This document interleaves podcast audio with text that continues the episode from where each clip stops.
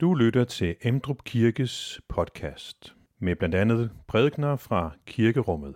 Du kan læse mere om Emdrup Kirke på emdrupkirke.dk.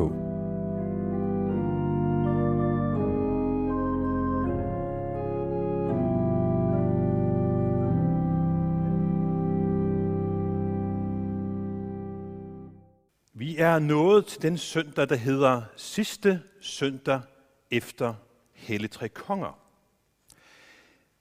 Siden jul og i begyndelsen af, og igen i januar måned, så har vi været i gang med en åbenbaring, en fortælling om, hvem Jesus er.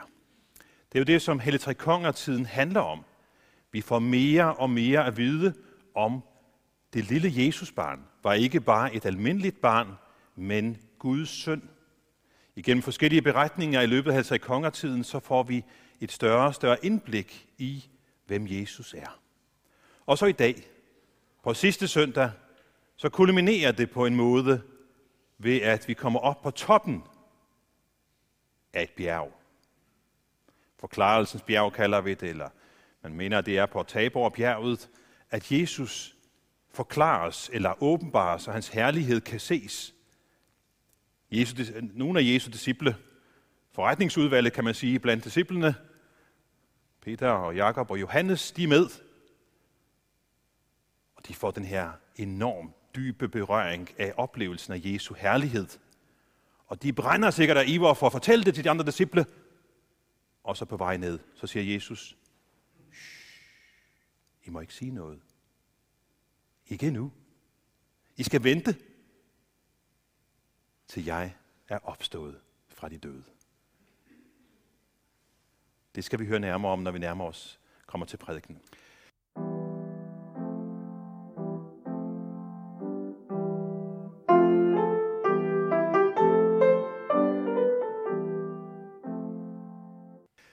Dette hellige evangelium, skriver evangelisten Matthæus.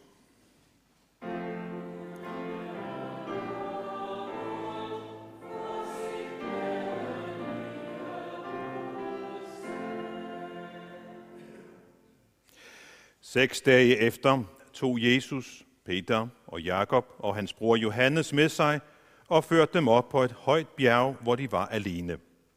Og han blev forvandlet for øjnene af dem. Hans ansigt lyste som solen, og hans klæder blev hvide som lyset.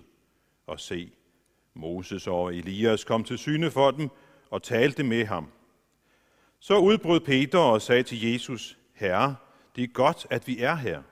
Hvis du vil, bygger jeg tre hytter her.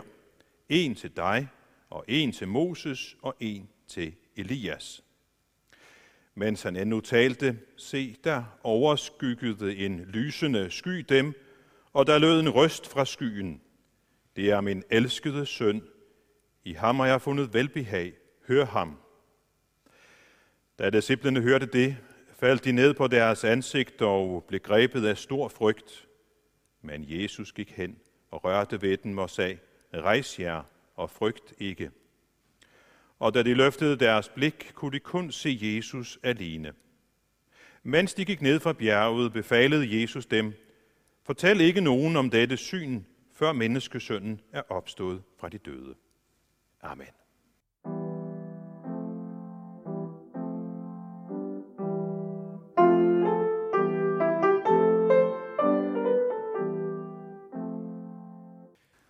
Forestil jer, at, øh, at I har haft en fantastisk oplevelse.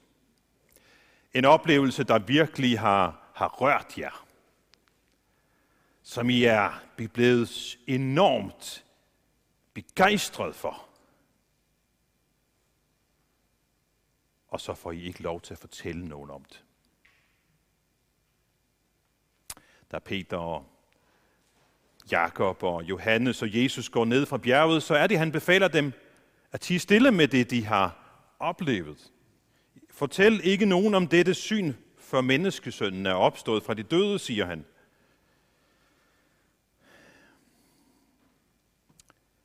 Må ikke det har været en udfordring for dem? At tige stille med det. Den her store oplevelse, for de har jo virkelig oplevet en enorm åbenbaring af, hvem Jesus er. De har set lidt af hans guddoms herlighed, og så må de ikke sige noget. Vi kan ikke forklare den her forklarelse, som sker på bjerget. Matthæus han forklarer ikke nærmere, men årsagen til, at de får lov til at have den her oplevelse, den er meget tydelig. De skal fortælle det videre, bare ikke endnu. Den her beretning, som øh, er på nu her i dag, sidste søndag efter Helle Tre Konger, passer glimrende som afslutning på Helle Tre Konger-tiden. I løbet af Helle Tre Konger-tiden har vi fået mere og mere at vide om Jesus. Vi har fået mere og mere åbenbaring om, hvem Jesus er. Helle Tre Kongers søndag, så hører vi om vismændene. Han er verdens frelser, de kommer og de bøjer sig for ham. Han er værdig at bøje sig for. Han er værdig at give gaver, for han er ikke kun hyrdernes, han er ikke kun jødernes, men han er verdens frelser. Anden søndag, eller første søndag efter Hellig Konger, så hører vi om Jesus, som er i templet, 12 år gammel. Han bliver tilbage. Forældrene leder efter ham, og han svarer, jamen vidste I ikke, at jeg skal være i min fars hus?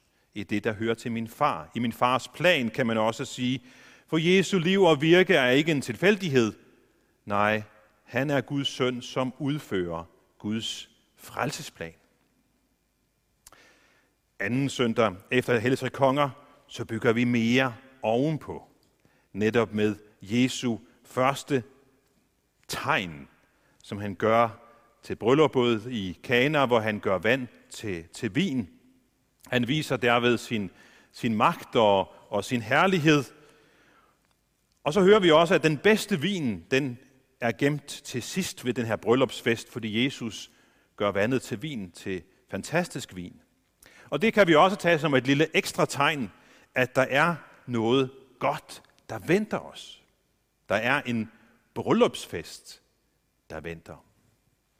Så den her gode vin, den peger på, hvem Jesus er men den peger faktisk også længere frem, hvad der venter os i evigheden. Den tredje søndag efter Helle Tre Konger, så er det, at Jesus møder verdens nød og elendighed i form af, af sygdom. En spedalsk mand og en anden syg. Og vi hører, at han viser sin, sin magt og herlighed ved at rense den spedalske og, og helbrede den syge. Og igen synes jeg, at vi kan tillade os at få øje på et lille ekstra lag i den. Nemlig et lille, et lille symbolik. Fordi spedalskheden og sygdom er jo egentlig i bund og grund en konsekvens af synden. Så det er symbol på synden, som han renser os, som han kan rense os fra. Han kan tilgive os og helbrede os. Helbrede den sygdom i verden, der fører til døden. Så det peger på vores vilkår som syndere, og at han kan komme og tilgive og helbrede. I år så var der to af søndagene, som, som udgik, for vi hoppede fra den tredje til den sidste. Hvis vi havde haft den, den fjerde søndag efter Heltre Konger, så havde vi hørt, hvordan han stiller stormen på søen. Endnu et lag. Bygges ovenpå, hvem Jesus er. Han er så mægtig og så stor, at han ændrer har magt over naturens kræfter. Den natur, der er i så meget uorden, er ham underlagt.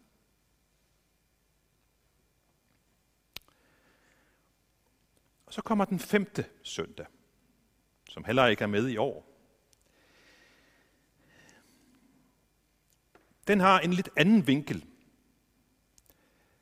Og det handler om, at der er en mark, hvor der gror ting, som er gode og som ikke er gode. Ukrudt og vede, de gror, gror side om side. Og betydningen er, at han er verdens frelser. Han giver os en kirke og et fællesskab at komme i, men i denne verden, så er det ikke så nemt at skælne og se, hvem der er med, og hvem der ikke er med. Veden billede på dem, der tror på Jesus, ukrudtet billede på dem, der ikke tror på ham. Og det, som han, teksten vil sige os, der er, at det skæld skal vi overlade til ham. Og så kommer laget, der bygges ovenpå. Ham, som skal komme en dag for at dømme levende og døde. Så vi har fået bygget mere og mere på, af hvem Jesus er i løbet af Helligtrekongertiden. Tre Og så kommer vi til i dag, den sidste søndag efter Helligtrekonger, Tre Konger, hvor vi nærmest kulminerer op på toppen af et bjerg. Tabor-bjerget. Det her billede, som I kan se, det tog jeg for nogle måneder siden i Israel, hvor der var en del skyer og regn i, på Israels sletten. Om der var regn dengang, det ved jeg ikke. Men øh, de er på vej op på Tabors runde bjergtop, og der ser vi utilsløret, hvem han er.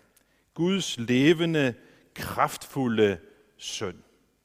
Så julens barn viser i et meget stort glimt til jer, hvem han er. Hans majestæt, hans herlighed. Så nu er hele tre kongers tiden kommet til ende. Men den har afdækket, hvem var det? Hvem er ham der, som vi hørte om til jul? Lag på lag har vi fået med mere og mere at vide om ham, og i dag så kulminerer det med hans herlighed på bjerget. Verdens magtfulde frelser. Men inden vi ser nærmere på det, som sker på bjerget, så skal vi lige se, hvad er der sket forud? Hvad er det for en situation? Jo, situationen er den, at Johannes Døber er blevet kastet i fængsel, er blevet henrettet. Modstanden mod Jesus er stadig stigende, så situationen er, er kritisk omkring Jesus og disciplene, og derfor tager Jesus disciplen op nordpå, hvor der er lidt mere ro, og der vil han så i ensomhed og, og fred styrke sine disciple ved at lede dem til en, en bedre, en dybere forståelse af, hvem han er, men også hvad der er at vente fremadrettet, både for ham og for dem. Det her, at øh, Peter han aflægger sin øh, frimodige bekendelse og siger, du er Kristus, den, den, den levende Guds søn. Men straks efter, da Jesus så begynder at løfte sløret for, at der venter ham en lidelse og, og død i Jerusalem, ja, så er Peter og Jesus ikke længere på bølgelængde. Og Peter tager Jesus til side og i rette sætter ham og siger, Gud bevarer dig, Herre, sådan må det aldrig gå dig. Og der er det, at Jesus vender sig mod Peter. Og i meget, meget skarpe vendinger siger, Vi bag mig, Satan. For du vil ikke, hvad Gud vil, men hvad mennesker vil. Så Peter har nok forestillet sig, at Jesus er på vej til at vise sin guddoms herlighed ved at befri landet for romer og genoprette Davids gamle kongerige. At vejen til herlighed skal gå igennem lidelse og død, det fatter Peter ikke på dette tidspunkt.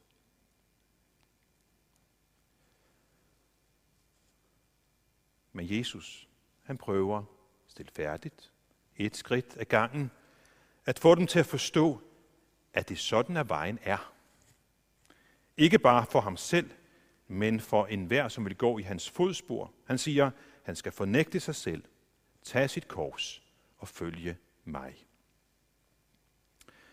Og så er det, at det sker.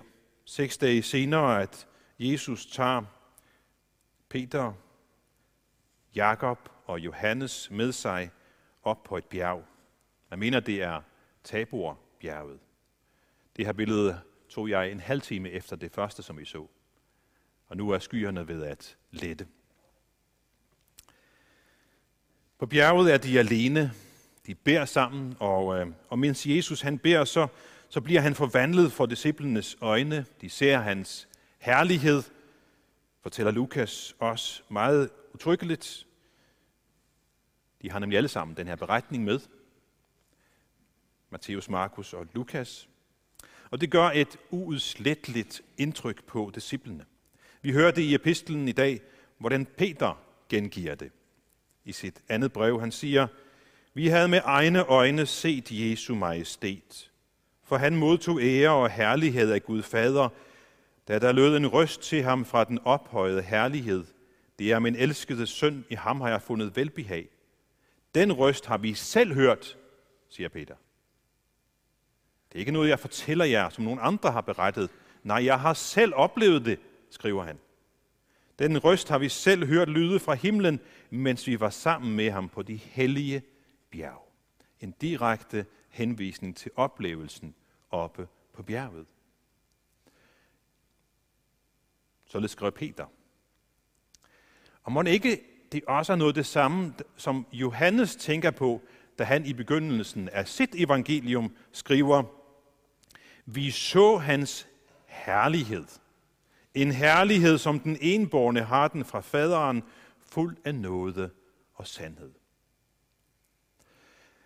Johannes og Peter har ikke bare husket synet, men også rysten fra skyen. Det er min elskede søn, i ham har jeg fundet velbehag. Hør ham. Det, som disciplene skal lære den dag, og det, som vi skal mindes om i dag, er, at Gud kendes ved Jesus, netop som ham, som er på vej til lidelse og død. Netop på vej til, til korset har Gud velbehag i ham. Korsets vej er Guds vej med Jesus. Men det har Peter stadigvæk ikke fattet. Han foreslår velmenende, at de skal bygge tre hytter der, således at, øh, at de kan blive der. Må ikke han tænker, at vi må, vi må fastholde denne herlighed. Vi må blive i den. Men det er ikke Guds vej, at de skal blive der. Gud har en anden vej. Lukas han fortæller os faktisk, at Moses og Elias, de taler med Jesus om hans forestående udgang i Jerusalem, står der. Og det peger vel imod Jesu lidelse og død i Jerusalem. Så man kan sige, at de to, Moses og Elias, de skal med deres tilstedeværelse bekræfte, at det, som de selv, dengang de levede på jorden, for længe siden har gjort og, og sagt, nu skal det endelig opfyldes i og med Jesu lidelse og død. Og det er alt det, som, Jesus, som Gud giver sit ja til på bjerget den dag. i Helligtre Kongers tiden, så har vi set Jesu magt og herlighed. Det er i fokus, det er i centrum. Det kulminerer i dag med denne forklarelse på bjerget. Men Jesu herlighed og magt er vel altid sagen. Vi skal altid have den, også for vores øjne. Og det leder vores tanker selvfølgelig i retning af, jamen, Jesu herlighed hvad er det? Kigger vi i det nye testamente, så kædes Jesu herlighed meget tydeligt sammen med hans lidelse, død og opstandelse. Jeg tror, det er især øh, epistlen, eller øh, øh, evangelisten Johannes, som har fokus på den her sammenhæng imellem herligheden og lidelsen. Vi hører ham fortælle, at Øh, gengive en samtale mellem Jesus og Andreas og Philip, hvor Jesus siger, timen er kommet, da menneskesønnen skal herliggøres. Og så udfolder Jesus umiddelbart bagefter, hvordan skal øh, menneskesønnen, som er Jesus selv, herliggøres? Jo, sandelig, sandelig siger jeg jer, hvis vedekornet ikke lægges i jorden og dør, bliver det kun det ene korn, men hvis det dør, bærer det mange, mange folk. Han peger direkte på sin død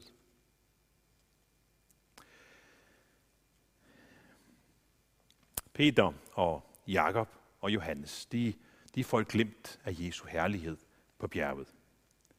Kunne du også tænke dig det? Kunne det være noget for dig? At få et glimt af Jesu herlighed. Vil det ikke være skønt? Jeg vil meget gerne. Jeg vil meget gerne erfare Jesu herlighed. Jeg vil meget gerne få et lille glimt af hans herlighed at se. Men hvordan kan jeg det? Hvordan kan du det?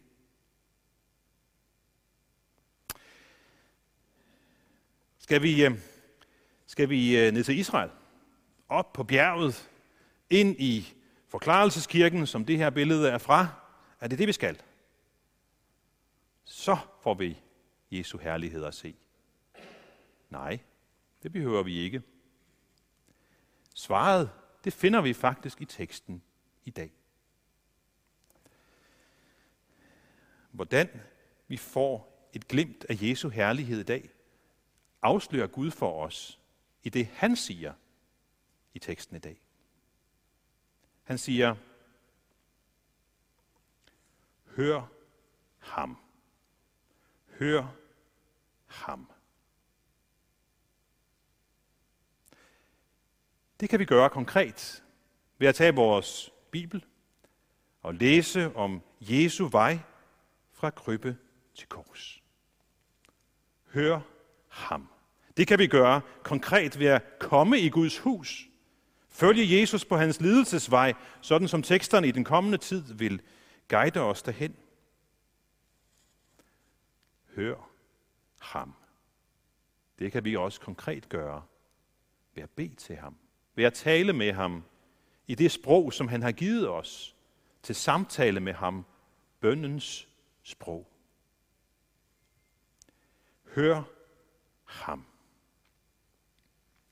Og gør vi det, så vil vi se, at Jesus netop i sin dybe fornedrelse på korset viser sin herlighed aller tydeligst.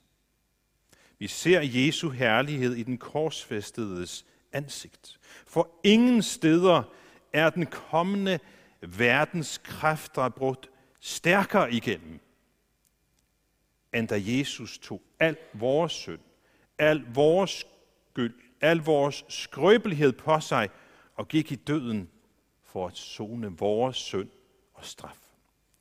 Og lige præcis i Jesu dybe fornedrelse på korset, så kan vi, du og jeg, få lov til at få et glimt af hans herlighed.